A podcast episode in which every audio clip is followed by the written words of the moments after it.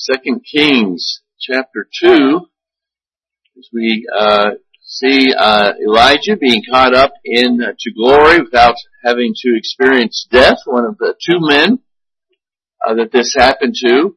Uh, the other one, of course, being uh, Enoch in Genesis.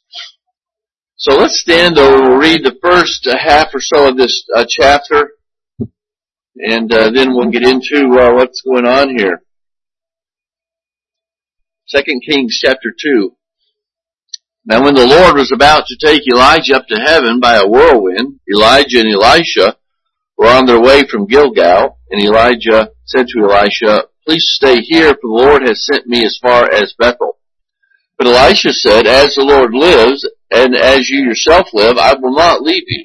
So they went down to Bethel, and the sons of the prophets who were in, who were in Bethel came out to Elisha and said to him, Do you know that today the Lord will take away your master from over you? And he said, Yes, I know it. Keep quiet. And Elijah said to him, Elisha, please stay here, for the Lord has sent me to Jericho. But he said, As the Lord lives and as you yourself live, I will not leave you. So they came to Jericho, and the sons of the prophets who were at Jericho drew near to Elisha and said to him, Do you know that today the Lord will take away your master from over you? And he answered, Yes, I know it. Keep quiet. Then Elijah said to him, Please stay here, for the Lord has sent me to Jordan, to the Jordan.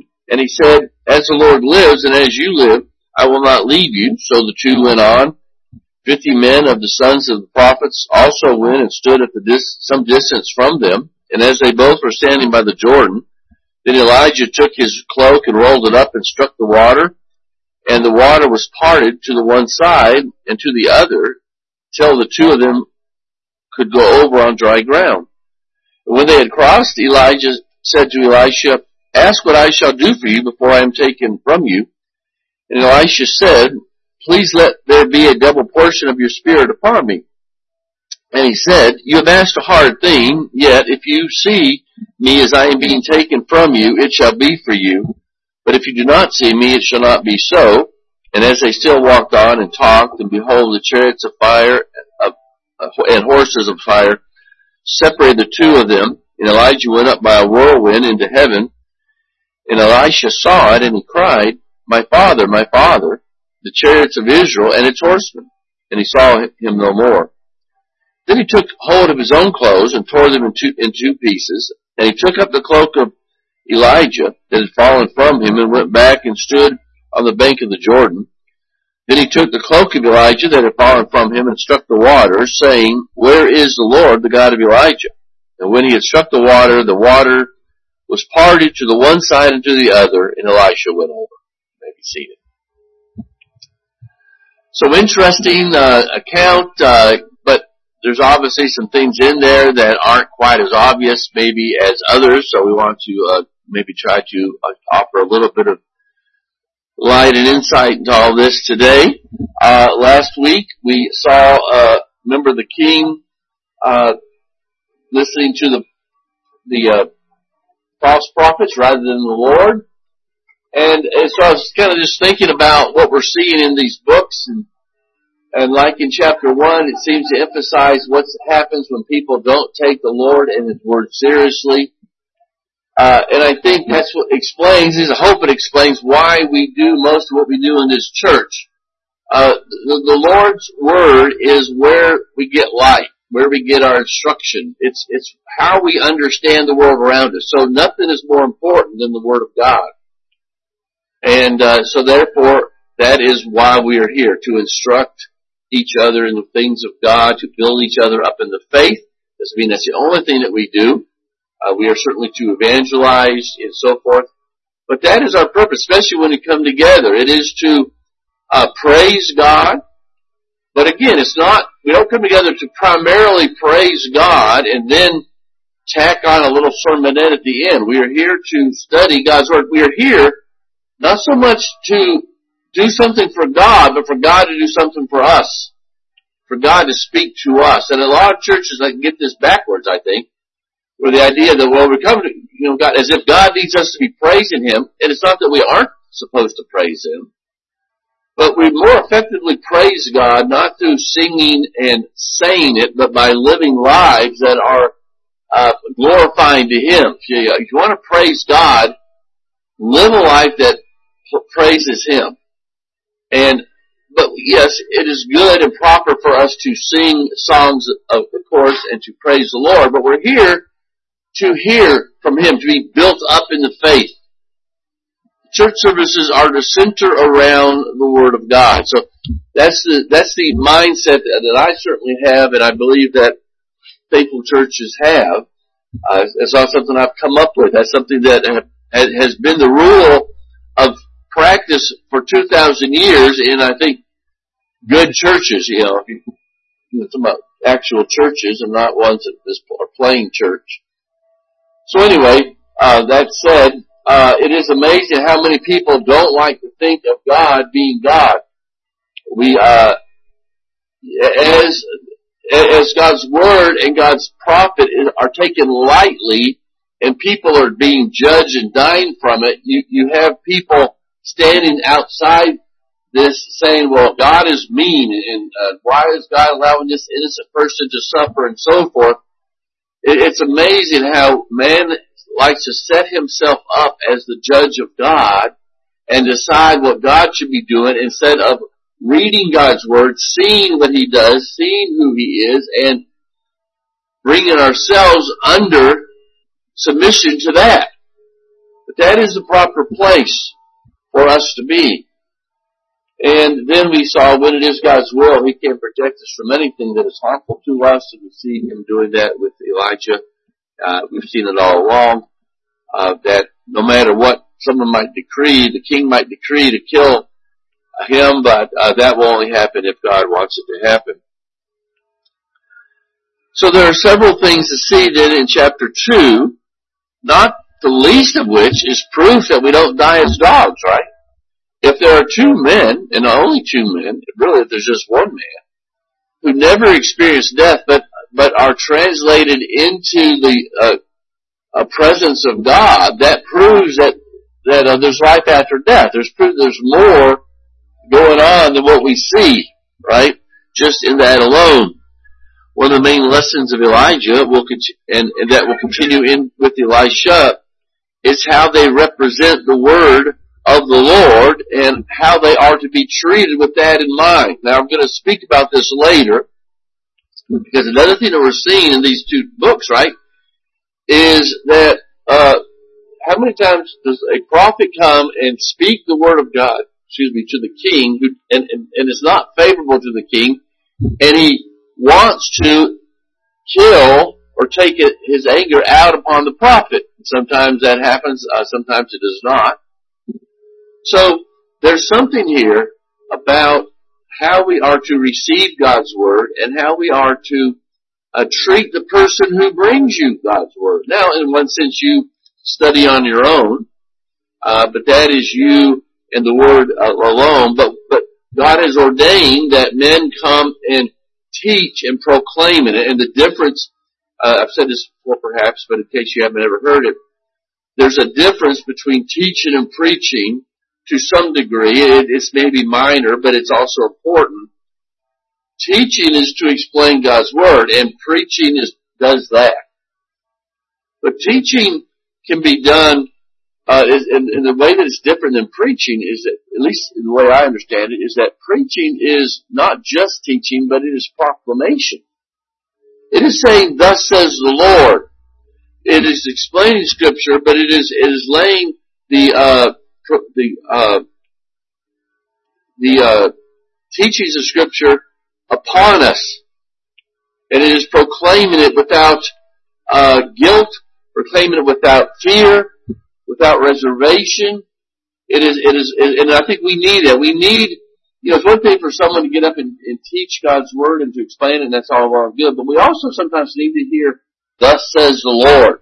That this isn't optional. This isn't, this is, uh, this isn't, uh, perhaps something where, you know, we can look at this differently, we're not sure about it. There's, there's much in scripture that needs to be proclaimed as truth, and we need to receive it as truth and submit ourselves to it. That's something that we'll see here. This is what's not being hap- has not been happening, especially in northern Israel. And what we saw last week and what we'll see this week is what happens when people don't take God seriously. And, and it's not, it's, it's no laughing matter. And it still isn't. This is the same God. And He doesn't all of a sudden between the testaments decide, you know what, I don't care if people want to be lax and not really care about their soul that much and, and, and, and just, this is, I just, if I just want them to know that I love them and that everything at the end of the day is going to be okay. God didn't just change. God is a God who expects to be treated as the Lord. And He's a God of love. But that makes, that just makes rebellion all the worse when we treat a loving God like that, right? Another thing that comes through as we read this is that even when a great servant is called home, the Lord still has His people to carry on His work. In other words, it never misses a beat. We see that with Elisha, right? Elijah is seen, especially in the New Testament, as representing all the prophets of the Old Testament. And yet, even when he is taken away, things continue on. The Lord doesn't, uh, can raise up a servant whenever he needs them. And that's good for us to remember as well. Uh, we, uh, read about these schools of prophets uh, is believed that perhaps uh, these were started when Samuel was prophet. It, it, talks about him doing that, and so there's always seems to be hundreds, if not in some cases thousands, of prophets. Remember, Jezebel uh, tried to kill the, the hundred prophets that Obadiah hid from Ahab and Jezebel. There was a hundred just there. This is northern Israel, and uh, perhaps you know that's when, when God said told Elijah, "I've got seven hundred men who haven't, seven thousand men who haven't bowed the knee. He's just maybe speaking just just of the prophets alone. But anyway, we see them from time to time. One pops up out of nowhere and says something, interacts with somebody, right? So that's that's kind of what's going on here. Is uh, they they run through these two schools of prophets, but uh, as we read through this, it seems apparent that what's going on with Elijah is really the focus of. This isn't so much about Elijah. I mean, it's about him being translated up to heaven, but it's really about Elisha's reaction to all this, and to some degree, maybe a lesser degree, the prophets, because they know what's going on. So as they reach Gilgal, there's, there's a school there, and they come out, and and, and there, there, it seems to be a uh, Elisha is from both the prophets and Elijah is, is try, being tempted to uh, maybe react in an unfavorable way, and so it seems to be about Elisha's reaction. And these these school of prophets they come out and they say, "Do you know that Elijah's going?" And it seems there seems to be panic in their voices. If I can read between the lines, it's like this is a big deal, and, and they're trying to get Elisha all excited about this. And what does Elisha say? Yeah, I know that. Now keep still. And it's okay. And so he seems to be tempted to perhaps panic to make more of it than what it is, because it happens twice, and he says the same thing twice. And even Elijah tests him a couple of times. Stay here, I'm going to go on. And Elijah says, no, I'm not doing that. Even to the point that Elisha eventually says, if you stay with me to the very end, you'll get what you what you've asked for. So Elijah is showing his character. Elisha is showing his character that he is focused on doing what's right and uh, being there for Elijah, and nothing is going to sway him from that. So to me, at least in that, as far as that goes, the passage um, speaks to us about that.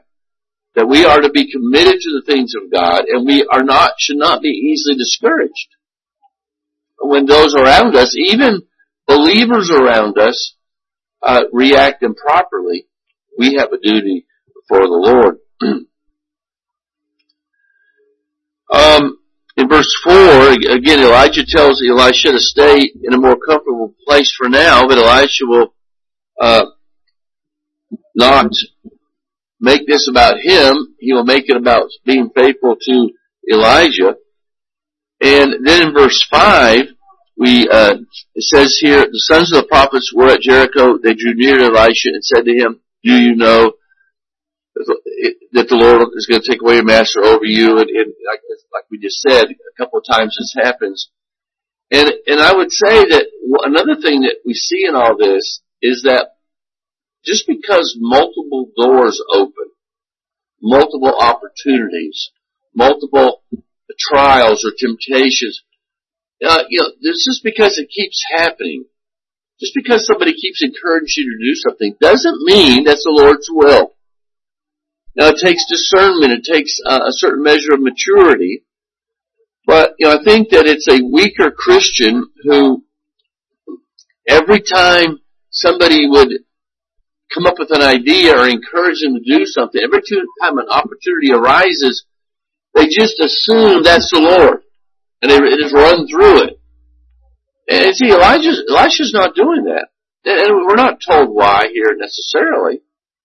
But we know that at the end of the day, he's done the right thing. So again, it, we, we go, we, we, we live our lives by the Word of God and just because that door opens, or some advice has been given, doesn't mean we aren't to stop and to think about it and to exercise the, the, wisdom that we can from God's Word. Sometimes it, it also means that not every choice is right or wrong. I don't know that it would have been wrong for Elisha. Maybe in a situation that we're not told about, Elisha knew it wasn't the right thing. But, I mean, we have to also understand that when it comes to understanding God's will. Sometimes there's not a right or wrong answer. It, it's it, it, it's not right or wrong to take that job. It, it's not right or wrong to move. It's to do this or do that. We just simply do the, what we feel is right, and then we trust the Lord to, in the decision that we've made, to uh, use us.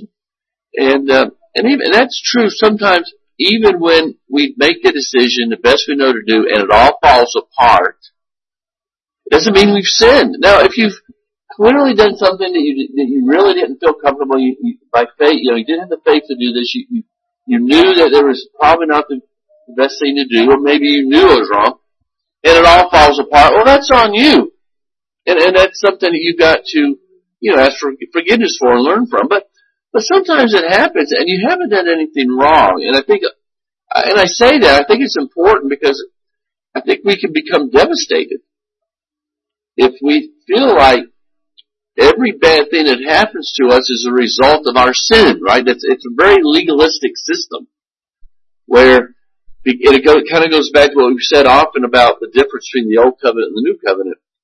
In the old covenant, you know, doing wrong brought immediate, often physical blessings or curses. But we can't think like that. We've got to understand that the, that the Lord is going to lead us in different paths and difficult times, and that's okay. And it's not, it's not tit for tat. It's, we just do the best we can and we serve the Lord faithfully in the meantime. And I think we see this, we're reminded about some of these things here. Well then in verse 9, again, I think Elisha shows his character because Elijah says, ask what you will and it'll be given to you if you're here when I, um, you know, taken up. And, uh, he doesn't ask for anything that feeds his flesh, doesn't ask for fame. You might say he asked for power, but again, it's not, and maybe someone could read this and say, well, you know, he's asking for twice the power of of Elijah? Well, he's asking for a double measure of the Spirit. So it, it seems to me what he's asking for, and again, he, God blesses him with this, so it's, I think it's the right thing. He's asking that he would have a, his ministry would be double, that he would have double power of the Holy Spirit upon him. So, you know, I, you know, I, I can see where you could read this and say, well, you know, that's like a pastor saying, pray that my church should be twice as big as the next church or something like that. Well, you know, and, and that would be uh, suspect, but I think this is clearly he's wanting to be used of the Lord. And so he's asking for a good thing. And I think the way that it comes to him uh, would indicate that. And, uh, you know, in, in a sense, you think about what Jesus said Truly, truly, I say to you, whoever believes in me will also do the works that I do, and greater works than these will he do, because I'm going to the Father. Whatever you ask in my name, this will I do, and the Father may be glorified in the Son. if you ask me anything in my name, I will do it. Then there's a little bit of a similarity here in, what Elisha is asking for, because if you think about it, there's, there's a little bit of a typology going on here. Elijah is the prophet, the great prophet. He is caught up in the air, as it were, it, it, evidently in some sort of a fiery tornado. We're not exactly sure, you know, what was going on here. But he's caught up, and then the one who takes his place, who receives his mantle, who receives his spirit, the double portion, does twice as many miracles as Elijah does. When, when Elijah parted the water there, that was his seventh miracle. And of course, when Elisha parts the water to go back, that'll be the beginning of his 14 miracles, if you, keep count there. Alright, so think about it. When Jesus leaves, what happens? He sends the Holy Spirit upon the church. And he says that when I do that, when I no longer am confined to one place, but in the Spirit, I, I am in, in all your people in the church. Greater work, the church should do greater works than the few little works that Jesus did in his three and a half years. They will go forth and uh, and do greater works. They'll have a greater ministry, and that's certainly what happened. So I think there's a little bit of typology going on here, um, but it's, it, Elisha receives this because he's no doubt asking for the right reason, and, and of course, you know, a lot of people have used verse 14 here, if you ask anything in my name, I will do it. They, they love to glom on to that promise but they don't speak about the first two verses where, like in verse 13, whatever you ask in my name, that the Father may be glorified in the Son. So if that's the reason why you're asking, and if that's the result of what you're asking for, you will receive it. But not, it's not a carte blanche to ask, well, whatever you want, I'm going to give you. And I think if Elijah, Elisha had asked for something that was, uh, sensual or, I mean, you know, just of no use to him, he wouldn't have been answered like that. Or if, or if he, the Lord had maybe had, would give it to him, but then he wouldn't have been used. So just some uh, interesting things I think for us to think about. Elijah calls it a hard thing, and I don't think it's a, it was hard because he couldn't do it or difficult. But really what Elisha is asking for, what, I, what I've said, is he's, he's asking that his ministry would be twice as big or twice as useful, whatever being, you know, having that, that double portion of the Spirit would lead to. And so I think what, he, what Elijah's saying is, it's going to, you know, his life has not been easy. Elijah has had been on the run for his life at times.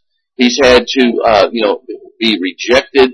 So what you're asking for when you when you when we ask that God would use me, we pray that God would use this church. Uh, it's, it's for that to happen. He's going to have to put us through the fire. He's going to have to put us through difficulty. It's, I mean, it's going to mean hard work. It's not going to be, well, Lord, you know, just use this church. Does that mean, well, He's just going to build it up and we're going to have a great ministry and a beautiful building no, not, I don't think we're going to be used as, as good, useful witnesses to others. Is they're going to have to see God's grace in us, and it's going to be through difficulty often. And I think that's what Elijah is telling Elisha there. Okay, you, it, you're going to get it, but it's going to be it's going to come through difficulty because that's the way the Christian life always has been. well, then on his way back after Elijah is gone, we see him coming to an obstacle. And what does he do? Well, he pulls out uh, the mantle and does what Elijah did. And, uh,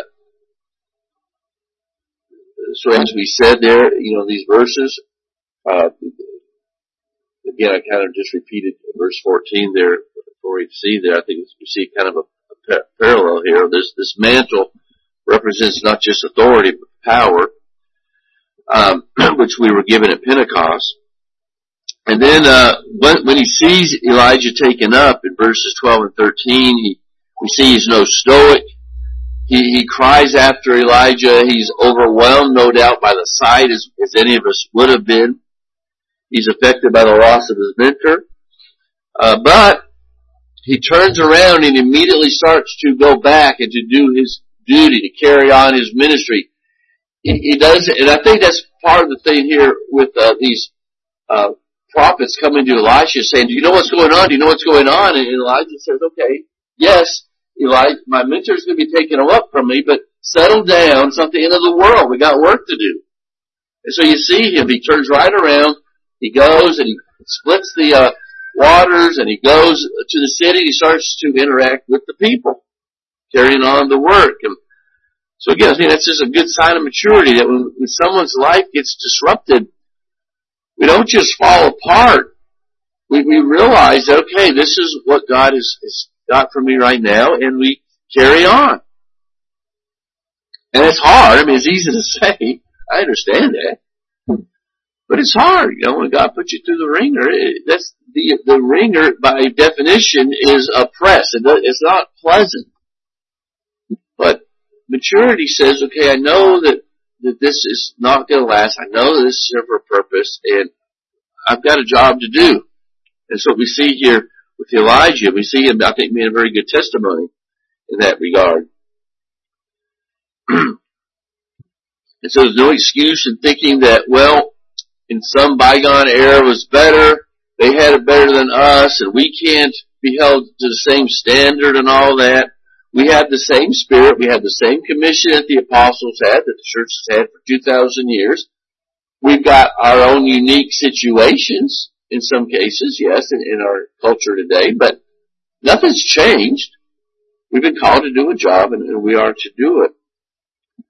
And uh, it's always a danger for a Christian to think that an earlier age had a lock on truth or a lock on uh, the ability to serve the Lord. Uh, but uh, God wouldn't have us here if He didn't have a purpose for us.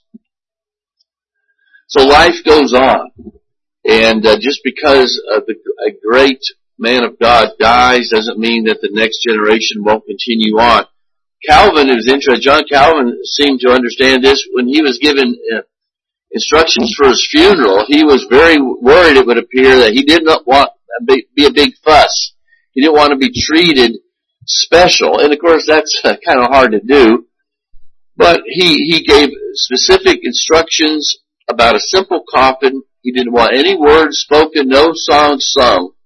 He didn't even want his grave to be marked. Now, I don't know if they know where he's uh, buried or not, but he didn't want any grave markers. Of course, one thing he couldn't control was the throngs that were there at his funeral. But, I mean, I could appreciate at least his spirit in that he understood that, look, when God takes me, that's it. Uh, the, another generation has got to carry on the work. You can't, it can't just, just be, you know, rely, rely upon me, just rely upon me, right? So no matter how valuable someone might be, the next generation's job is to learn and to, to benefit from that and then to carry on the work and not live in the shadow of previous generation. Those are certainly things to, I think we can see even here with Elisha. now the interesting thing about this first miracle of Elisha in parting the Jordan River is that this is the fourth time we've seen this type of miracle in the Bible, right? We saw it with the Red Sea. We saw it with, uh, when Joshua was leading the people of Israel into Canaan. And then we've seen it now here with Elijah and now Elisha.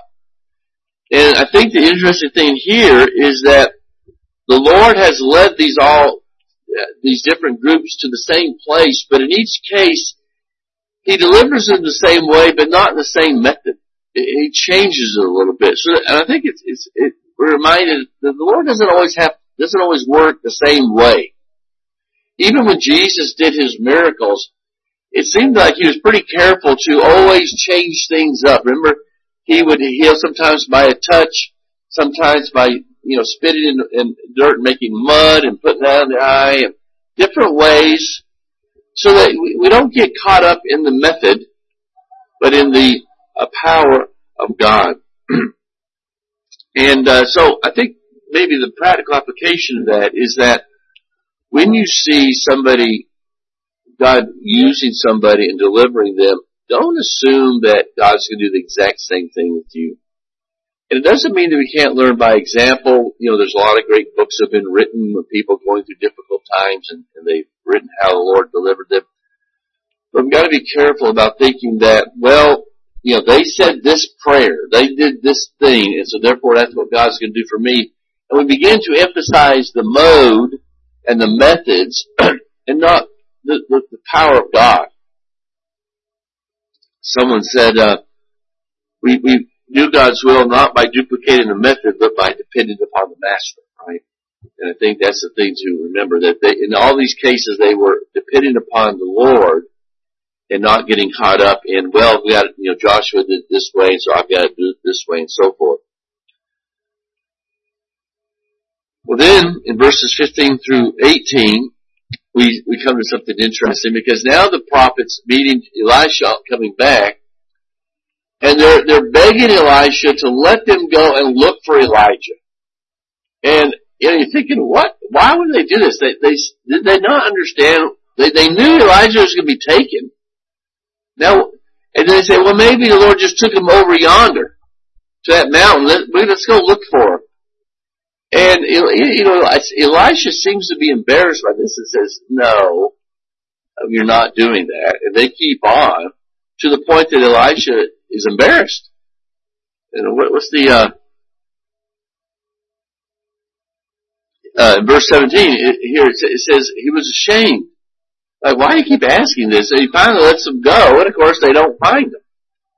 So I thought that was kind of an interesting thing, you know, but, but uh, maybe they say, well, you know, what do we learn from all that? Well, these are men who acknowledge the Lord, they're prophets of God. They acknowledge that Elisha is now the successor of Elijah, but they seem to want more. They, they seem to want the flash, and, and Elisha has told them what to do, but that's boring. They, they want miracles. They want experiences. And, and that's what it seems like uh, impresses us the most. Say, what do I need today? Well, what we need is God's Word, but eh, so I need, I need God to speak to me. I need to be, I need to see some, somebody go through a great experience. I need something flashy instead of just that same old, same old. And it seems like you almost get this impression here we, we were not impressed with God transforming us through the power of the Holy Spirit, through the proclamation of the Word of God, through the careful study of God's Word.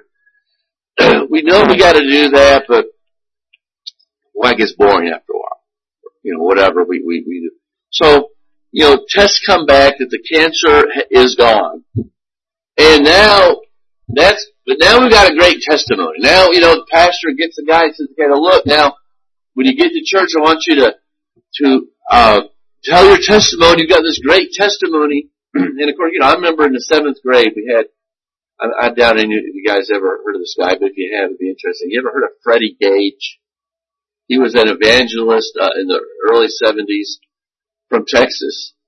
Um, and, uh, he was, uh, all into drugs and, and gangs and I don't know what all was going on, but his, his crusades, the Freddie Gage crusades was really him just telling his testimony, which is often, you know, a technique that people use.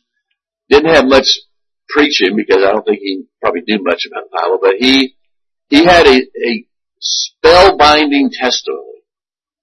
And I remember, you know, we had one service in a church that held about 800 people. The next night we were at the, uh, uh, at the, at the high school, uh, uh, football field that had stadium seats on both sides of it, pretty good size. Because you could, the church couldn't hold anymore because word got out, this guy's got this great testimony. I'm not against testimonies, but it, you know, throngs came forward. It was a, the city, the whole town, it was a not a huge town, but it was, you know, big news. He leaves, and that's the end of it. Because it wasn't about the, the Spirit of God, it was about flash, it was about emotion. And that's what gets us going. And, and, say, well, what, what's your point? It's because what we need to be excited about is when we see the Lord transform a life. When we see people transformed out of, you know, saved, converted, out, out of, you know, drug abuse or whatever that, you know, because, because everybody born into this world is a, is a, a child of Satan until the Lord saves them. That's what should excite us. Or when we see each other start to grow in the Lord and we see homes that once were broken, uh, all of a sudden becoming a good solid home where, where the children being raised in the Lord, that's the things that excites me. I want, I want to see lives, it's, it's families strong and children uh, taught the Word of God and things like that. And we don't, you know, I love, you know, and look at, if God, if you've got cancer and you seem to be dying of cancer and the Lord, uh, performs a miracle in you, well, we will make sure that God gets the glory for it. Don't worry. But that, those things come and go. It, but to see people transformed by the Word of God to me is, is what we need to really be focusing on. And then in verse 19 we have the second miracle as he goes to Jericho. And if you think about this, it's, it's kind of a, another type. You've got a place where the water's bad and people are dying, you can't grow crops. It's, it's Jericho. It should have never been rebuilt to start with, right? And I guess the Lord, uh, to confirm that fact, they didn't have any good well water. And so it, it wasn't, it was producing miscarriages and different things and crops were growing. And they asked Elisha to fix it. and, uh, so that's what he does. When, when God changes the, your soul, when he changes that well water, all of a sudden that which brought forth death now brings forth life. And that was Elisha's first miracle. And, uh, so again, that's the thing, that's the things that I think should excite us when we see new life coming out of somebody. Um, verse 23 though, the scene changes there. He goes to Bethel. And, uh, yeah, I don't know how long he's there or anything, but on his way out, a throng of young men, teenagers probably, you know, maybe 10 to 12 years old, something like that, the, the words that are used here. These are boys, small boys, it says, not maybe younger, I don't know, but they were old enough to be out on their own, and 42 are killed in this, so, but it says later, it tells us that there are more than that. So there's a bunch of boys who come up, and Elisha is leaving, and these boys start following him, and they're saying, go up, thou bald head. So they're being extremely disrespectful and it's possible, some believe it when they say go up, really what they're saying is not, you know, get out of here. They're saying go up like Elijah. Oh, Baldy, go up. You know, we want to see you do what Elijah did. Being completely disrespectful. But the fact that they're, that they do this says a whole lot because because people read this and they think, oh my goodness, how could God allow, allow these bears? Because Elijah turns around and and curses them, and two she bears come out and kill 42 of them. Not, not all of them, but 42 of them. So there's a lot of them. Well, how in the world could this happen, and why would the Lord do this? Well, that's what we've been saying all along. Uh, it doesn't matter who it is. You take the Lord seriously, there's going to be consequences. And uh, it's a difficult passage. It's, you know, I, I, you know, I say that this is something that shouldn't shock us, but at, at, the end of the day, you know, if, if you if you're a witness to this, it would be it would be hard to take. It, it is an awful thing, but I think that's why it's here. It, it, it it's a lesson to be learned. Um, Bethel was a hotbed of paganism, and these boys then were what they were doing illustrated or showed what they had been taught at home they're only, a child only does what he sees his parents do as a rule. Their, their attitude towards Elisha reflected the attitude that they had seen and heard from their parents. That, that's almost a given. You know, 42 plus boys don't just do this without, out, out, for no reason. They, they were doing this because they were reflecting, I think, their parents' um, attitude, and therefore that's what make, one of the reasons why this is I think happens the way it does. and uh, So they had they hadn't been taught to respect neither God's word or God's man, who God's servant who was proclaiming that word. So they weren't out just playing. They were following him out of the city and they were taunting him. Uh, it was deliberate. And so we don't want to lose sight of the problem here. They have no respect for the Lord, therefore they have no respect for the pastor or in this or the prophet.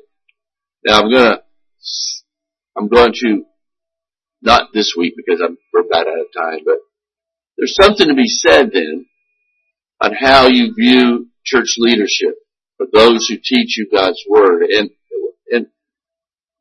what I don't want us to see is think is that I'm saying that you got to treat me with the same respect that you know with with this awe and, and wonder and, and never say anything bad lest God send a bear to destroy you. That's not the point.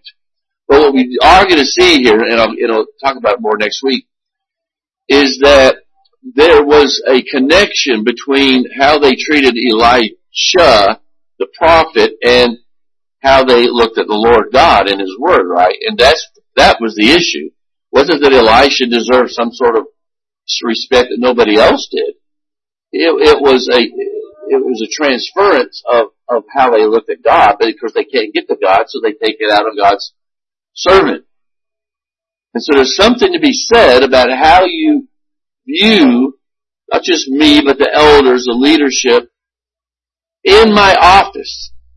In that I'm standing up here proclaiming God's word and, and what I'm saying is take it seriously.